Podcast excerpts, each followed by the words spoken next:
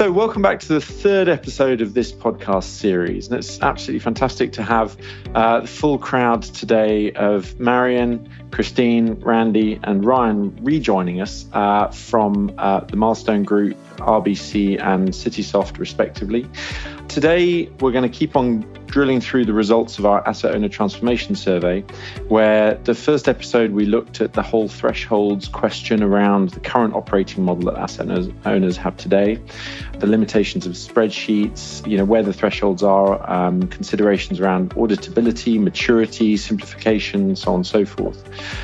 In the second episode, we talked a lot about then the pressures that are impacting onto that um, operating model, the, the, macro pressures that asset owners are facing today. And we touched on this, this kind of existential question of what is an asset owner there for today? Is it to be an investment management shop or is it to be a plan manager? And as a result, you know, what that means in terms of risk management, treatment of ESG, and so on and so forth. And particularly for me, one of the quotes that stood out was just how our these asset owners investing in the companies that they want to be leading the world in 30 years' time and how you actually turn that into an operating process. So today really follows that continuum from operating model to pressures to really how things are turning into action today. So we're going to go through how asset owners are taking a new approach to problem fixing, looking at the trade-offs they're having to make along the way, and ultimately the role of people and technology in that.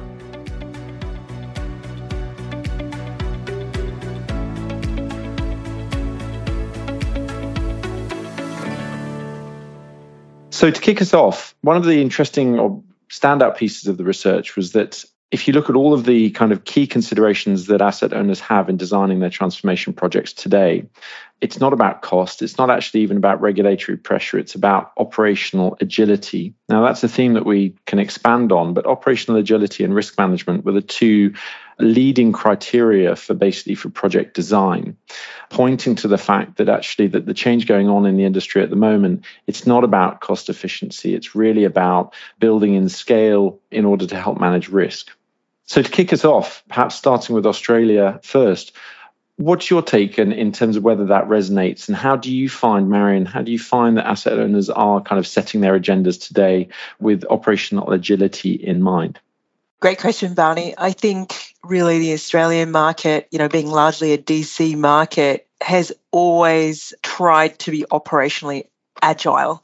And what I really mean by that is, you know, really try to deliver the best outcomes and returns for members whilst minimizing risk and, and cost. I think in terms of the current agenda, what's really driving that is obviously they are consolidating. We've discussed that. They're rationalizing. There are a number of regulatory pressures around making sure you're doing things in the members' best interests. And they're also, so I guess they're being nudged by regulatory reform and really starting to think about what the future looks like and setting their agendas accordingly. And I think what's front and center is really looking at their scale, how they can use their scale and to be able to deliver returns in a very I guess, risk controlled way. So I think what we're really seeing is sort of a split in this market. We're seeing the rise of the mega funds. And I would say there's probably about 10 of them right now, or emerging to be about 10 of them. Lots of consolidation, both in the non for profit segment as well as in, I would say, with the for profit or retail segment. And that's really driven by the need to, you have to be large, you have to have scale to be able to be able to invest in your operational platform, your people, your processes, your technology to be able to deliver a better outcome for members. So I think really that's what's really driving this market, I would say, in terms of setting the agenda. And I would say insourcing or the appointments of professional investment professionals, CIOs, investment teams, where they're setting that agenda that's being obviously handed down from the board and the management team. We're really seeing a sharp focus on, well, in order to deliver those types of returns, I need to have a sound front, middle, and back office. I need to have partners that can actually help deliver on those, those returns and those objectives uh, for members. Yeah, and that people point I think is a really interesting one to come on to. Just Ryan, not from your perspective in Canada, what's your take in terms of how this operational agility kind of concept is actually materializing and, and what it looks like? I think for us, we've seen a few clients, and it really the agenda really depends on where they are in their current sort of life cycle and the evolution of their you know technology. There are some that have really bold strategic ideas and are hiring consultants to come in and essentially map out the current state and deliver a future state recommendation. And then they'll you know sort of set action items and plans on how to get from the current state to the future state to be able to deliver on the new portfolio which you know can include more private assets and so on. That's one sort of bucket. And then we have other clients who are more evolved. They've been at it for longer. They have more institutional knowledge particularly around sort of middle office functionality. So they're tweaking in certain places to just get a little bit more scale out of it. So we're finding it's largely dependent on where they are in their own journey.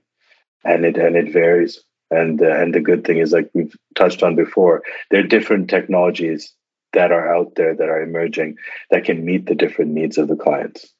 Yeah, absolutely. Yeah. And I mean, it's, it's, a really fascinating point, you know, that we talked before about the kind of stages of maturity across the different markets, to your. And Randy, we were saying, you know, that just given the the US market, you know, has arguably reached scale at a large or large number of funds have reached scale already.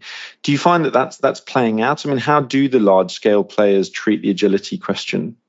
I think they are mature and, and sort of at a stage where we think sometimes in terms of second and third time home buyers. They've they've been through the technology cycle more than once. And I think part of the cycle that we're going through now is to move from an environment where we may have had a best of breed type of situation, and then you're assembling sort of a, a holistic solution from various components and moving towards at least fewer components so that things are more inherently integrated. So that provides agility from an investment operations perspective so that you become agile because there are fewer interconnected pieces from just a purely day to day operating perspective should make things simpler and more secure.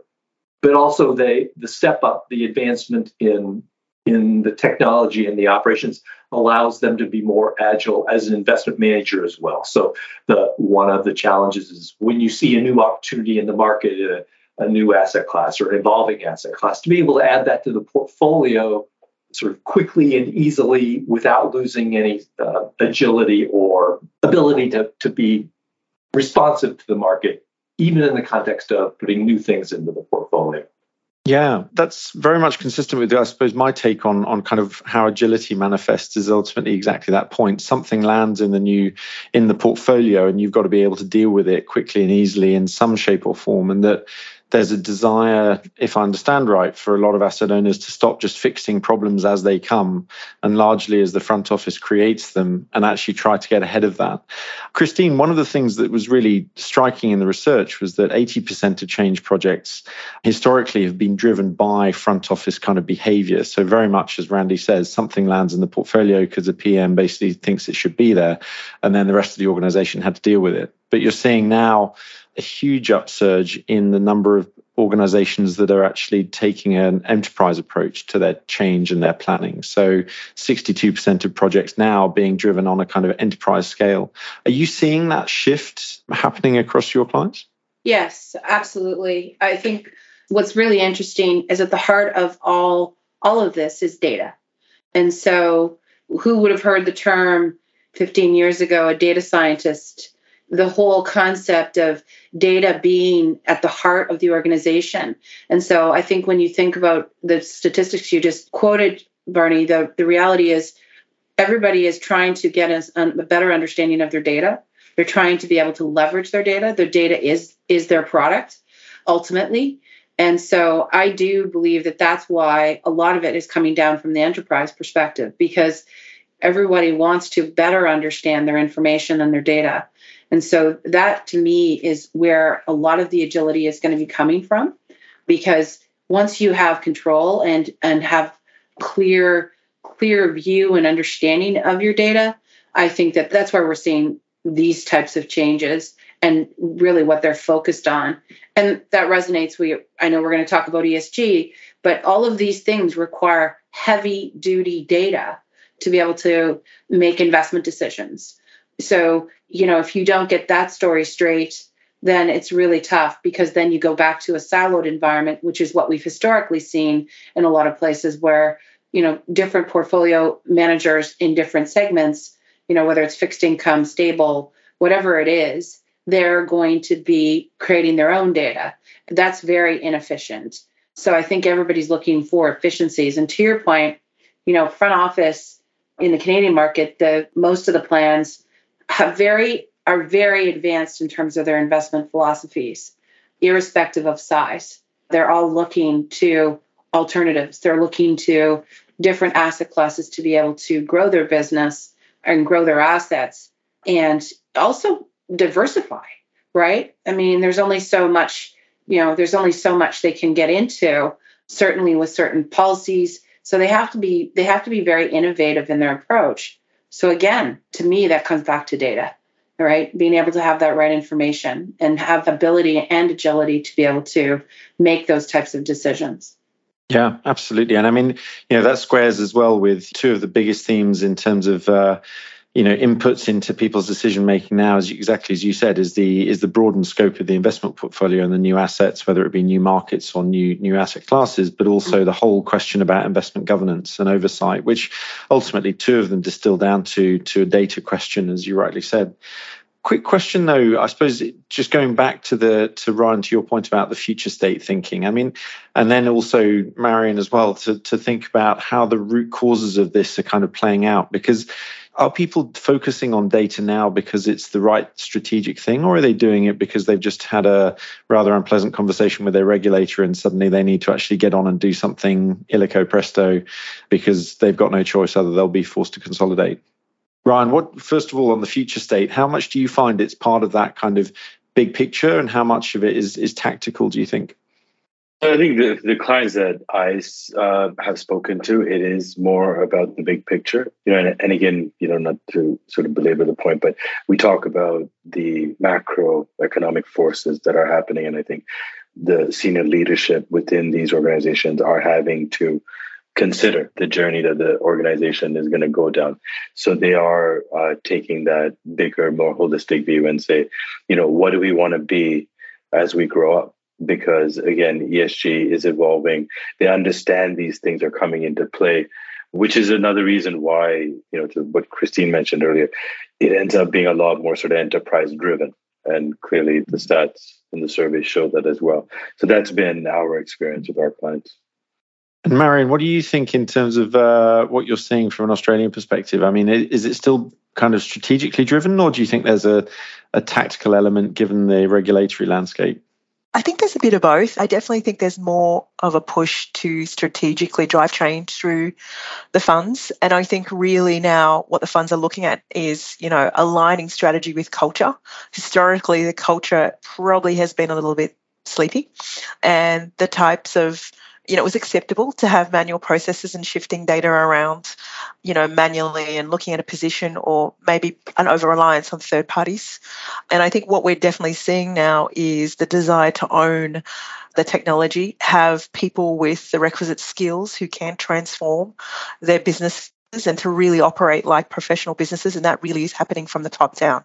They're really the boards making those decisions, appointing executives who have that, who are seasoned, who have the, that experience, and are really starting to want to tap into their economies of scale. I mean, make no that's you know they are large enough they are large enough to tap into their economies of scale to start to access cloud and as christine said data to become a lot more efficient and responsive not only in managing their assets but also the member experience so deploying technology around that investor experience from when the investor first joins to, you know, the investor has a query or has a rollover to another fund. They are deploying that technology and change and mindset across their entire organization. So, so many of them, I agree with Ryan and Christine here, have had consultants come in, they've had experts come in, they've had a changing of the guard, definitely. And we've seen a lot of new CTOs, CIOs come in, and also heads of transformation being appointed into these funds with a I guess a mandate to change and to transform uh, their businesses at the enterprise level. That's relatively new for this market, which I think probably if I look back, you know, five to 10 years, was probably unheard of, you know, for these types of funds to be managing their own data, have their own technology.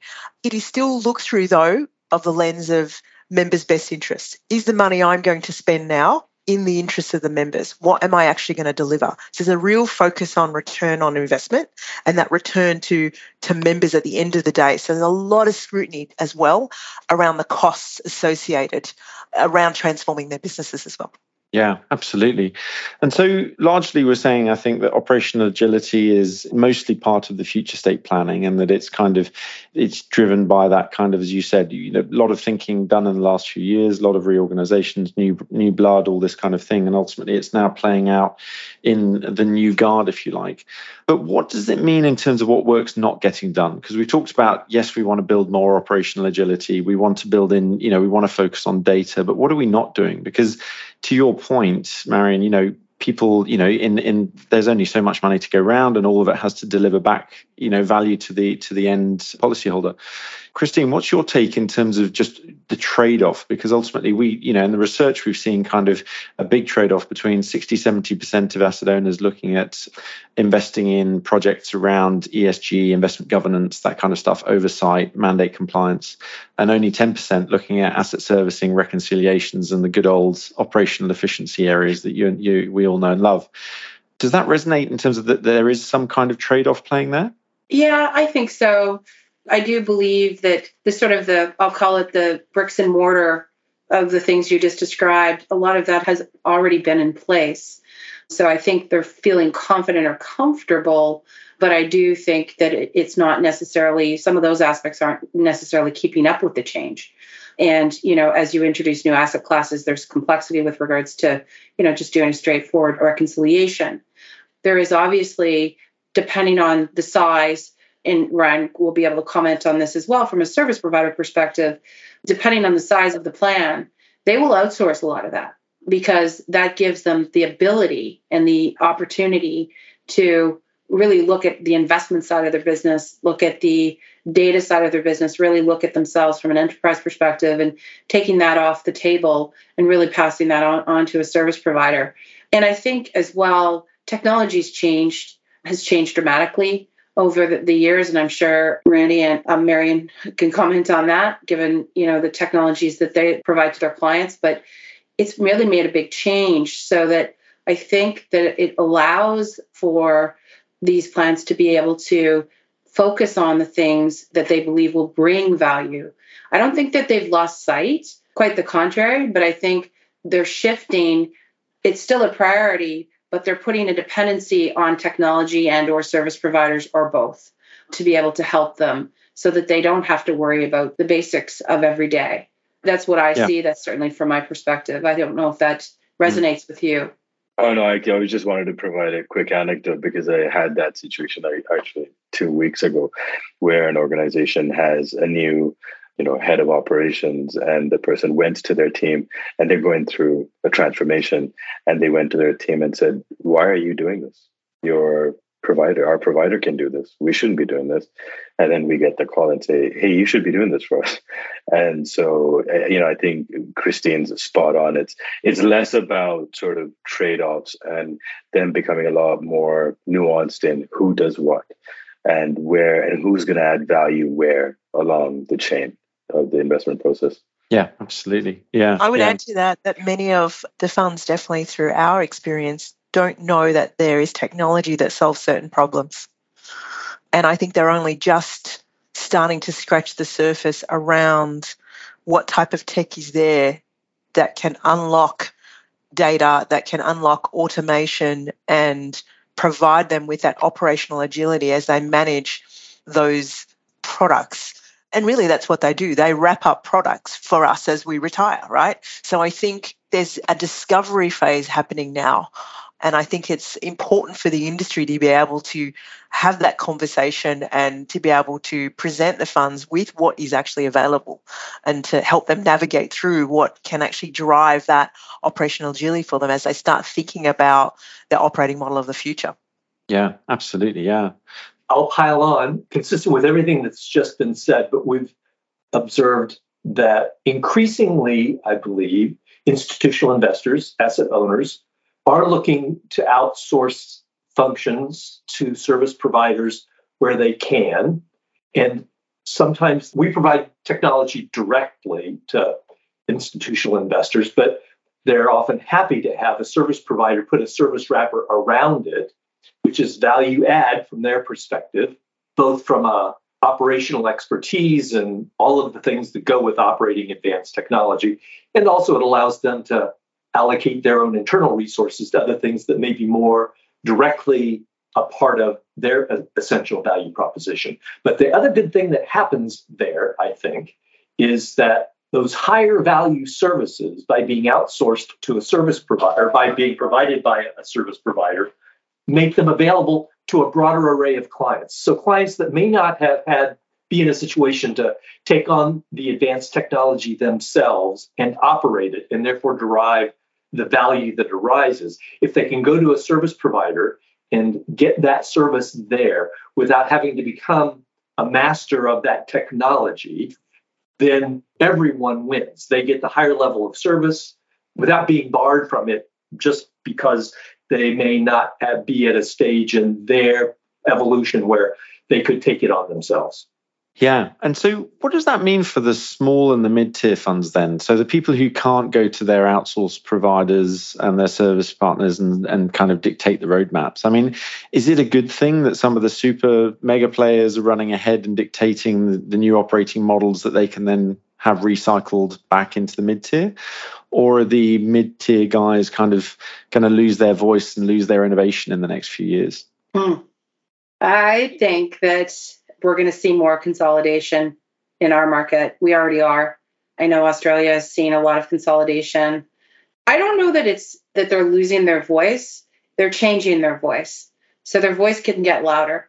And I think that I look at it from that perspective as opposed to losing something. They're gaining the opportunity of scale, they're gaining the opportunity of continuing to be able to provide to their plan members. They're getting the benefit a broader viewpoint and a bigger enterprise to be able to leverage, which means candidly more dollars and cents to use. So I do think we're going to continue to see consolidation where it makes sense. And we're seeing it in Ontario, we've seen it in other provinces in, in Canada. I do believe that, that that is not necessarily bad because it does provide to the benefit of the plan member, right? That's who it's for. So that's my perspective. Yeah. Ryan, do you see a similar thing playing out? Just because you've obviously you've got a, a broad brush, you know, coverage of, of, of kind of all different sizes. I mean, do you see a to Christine's point? Do you see the kind of the mid tier guys kind of either consolidating or kind of feeling that they're they're keeping their voice, or do you see any frustrations coming through? Yeah, so I think the, the mid and smaller tier are working with, you know, essentially their investment consultants. So yes, there is, you know, some feeling slash frustration with, you know, how are they going to continue to deliver and meet the plan's needs. And then they're looking at options.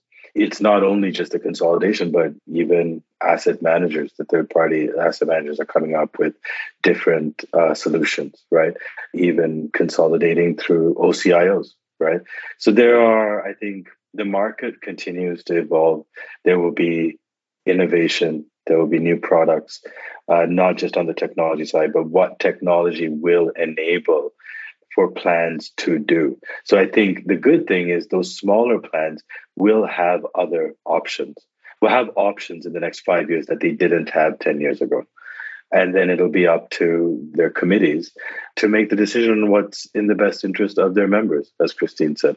And I think everybody will go through that process in the next little while. Yeah, just uh, one statistic that springs to mind from the research, Randy, was the uh, a very strong in in terms of the inputs into the strategic agenda, a very strong sense that in the US that people feel that, that you know they're boxed in not only by their service providers' roadmaps but also by concentration risk. And uh, I was curious to see whether that's a, a, theme that plays out as well. That ultimately, you know, this idea, which I, I think makes perfect sense, that it's about who's doing the job, not necessarily whether the job gets done. But how does that play out in a world that's fairly concentrated in terms of the software providers and the banks? Yeah. So I think the points you're making is is well made. I think it plays out differently in different parts of of the market. So in the larger end, yes, especially the larger and mid, they may be looking for different ways to get something done to achieve a certain value. And asset owners, institutional investors that have relied on service providers in the past may look to do some things for themselves or use technology to do some things for themselves that they might have looked to a service provider to do in the past. There is an interesting phenomenon going on, though, where service providers are taking a much broader view of how they deliver value to their clients. And there is a much greater trend than there has been in the past to say to build an array or a, a portfolio of capabilities that may rely on technology and resources that wasn't homegrown and to actually incorporate those into an overall service offering and then deliver those out to the market. So that may in fact satisfy and, and those investors that are looking in other places they may choose to take technology on for themselves and operate it but they may find new capabilities at some of the existing providers that capabilities and approaches that were not there before.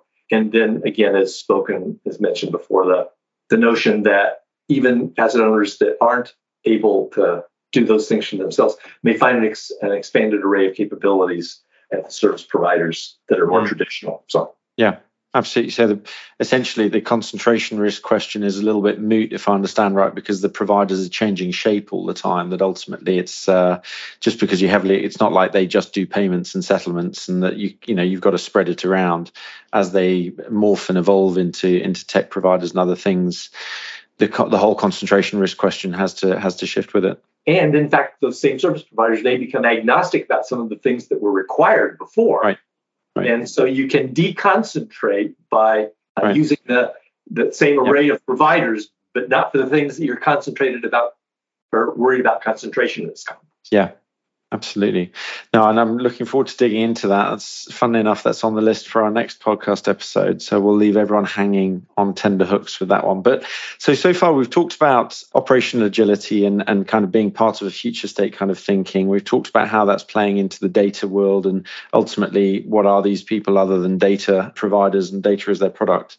And ultimately, though, this whole question about roles and responsibilities more than work not getting done. But most of what we talked about so far is systems. And Marion, you touched on the people element to this. One of the really striking things about the research is that before anything else, the projects that are happening are project team restructuring. So basically, asset owners, before they get new kit, before they get new toys and bells and whistles, they are restructuring their departments along asset class specializations, if you like. So first of all, does that resonate as the biggest thing that you're seeing? And second of all, do you see that that is a precursor to tech change, parallel with, or how do the two kind of interact? Yes, it is a challenge. Um, when speaking to many of the funds here, there is a war for talent. They're trying to obviously make themselves attractive employers. I think historically, people with STEM skills or STEM backgrounds have been more attracted to investment management, analyst roles in banking, deep tech roles in large technology companies or banks.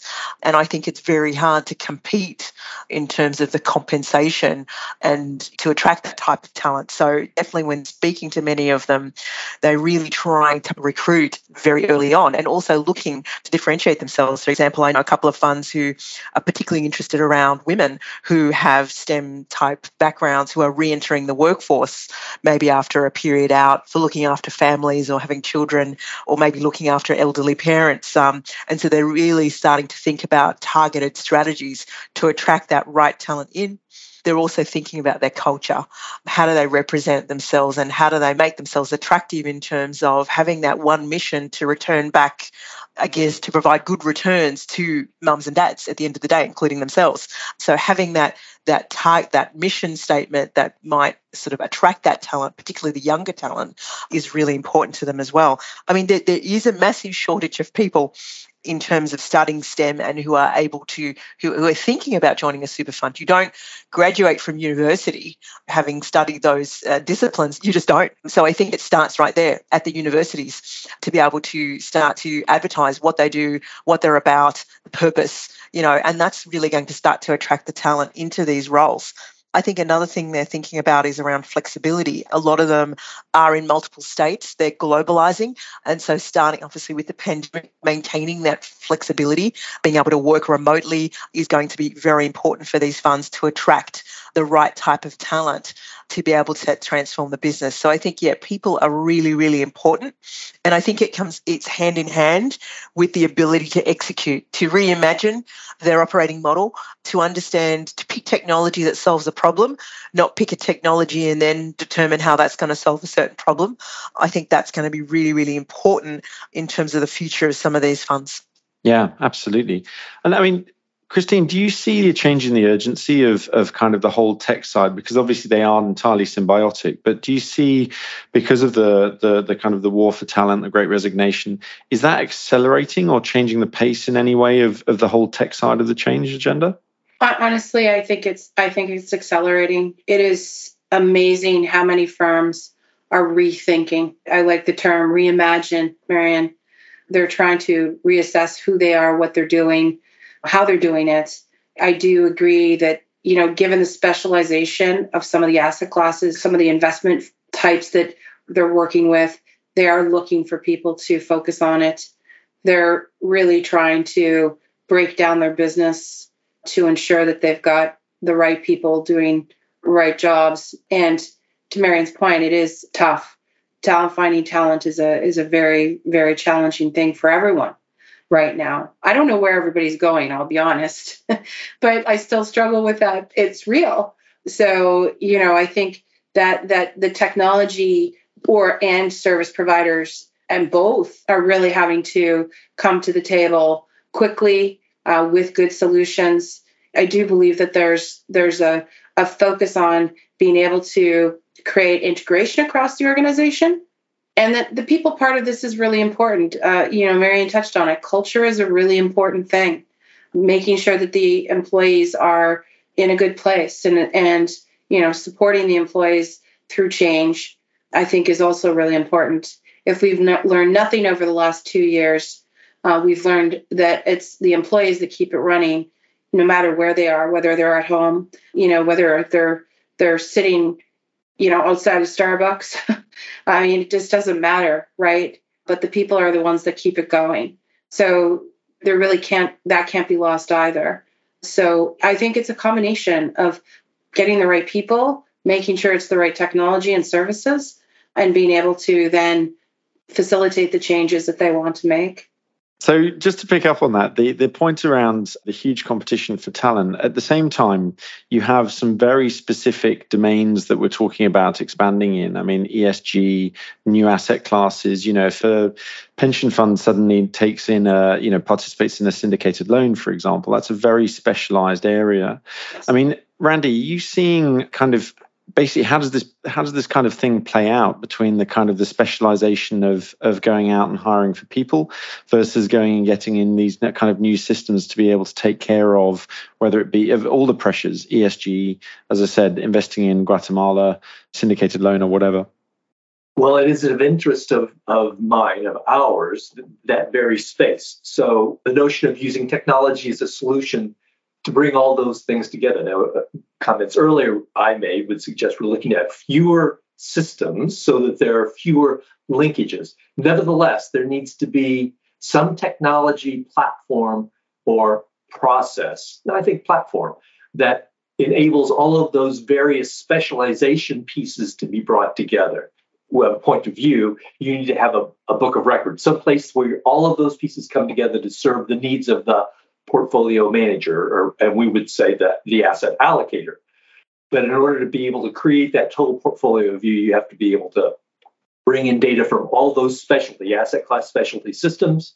And if you're bringing in analytics on things like ESG, you need to be able to do that as well. So technology plays a role both as the reducing the number of technology components that are used, but nevertheless the ability to, to assemble the various pieces that continue to be necessary in order to deal with all of the specialization that exists in a large institutional asset managers or asset owners office. Yeah, absolutely. And I think that's a fantastic place probably to round out the conversation because I think it's it brings together really nicely the the two heavy themes that we've talked about data and people and ultimately that i really love what you're saying is technology is an enabler to both. It's not really just an enabler to uh, to better data and all the kind of stuff that ultimately is is kind of gets all the headlines but it's also as we've discussed operational agility is about supporting the people as much as as, as the investment. So i think uh, you know if you pull all of that together what is happening to the to the change agenda? You know we've we've said really that operational agility has many facets. It, it, manifests very, very strongly in the data world, but ultimately there is this whole question of who's doing what, and frankly, who's doing what today and tomorrow, and whether they're still going to be there. So, you know, I think for me, the aim of this conversation was really to set out all of these considerations as people who are listening are starting to set out their own kind of change agendas. And so it's been brilliant to be able to walk through that. And in the next episode, we'll aim to, to really then talk about the actual the execution of projects, who's around the table, which we've kind of started on, but ultimately roles and responsibilities around the table, which projects and what kind of subconscious biases we may or may not be applying to our choices of projects. So I hope that's a decent wrap up of, of what we've covered off. But really, thank you very, very much for all of your brilliant inputs as always. And uh, looking forward to speaking on the next episode very shortly. Thanks very much. Thank you.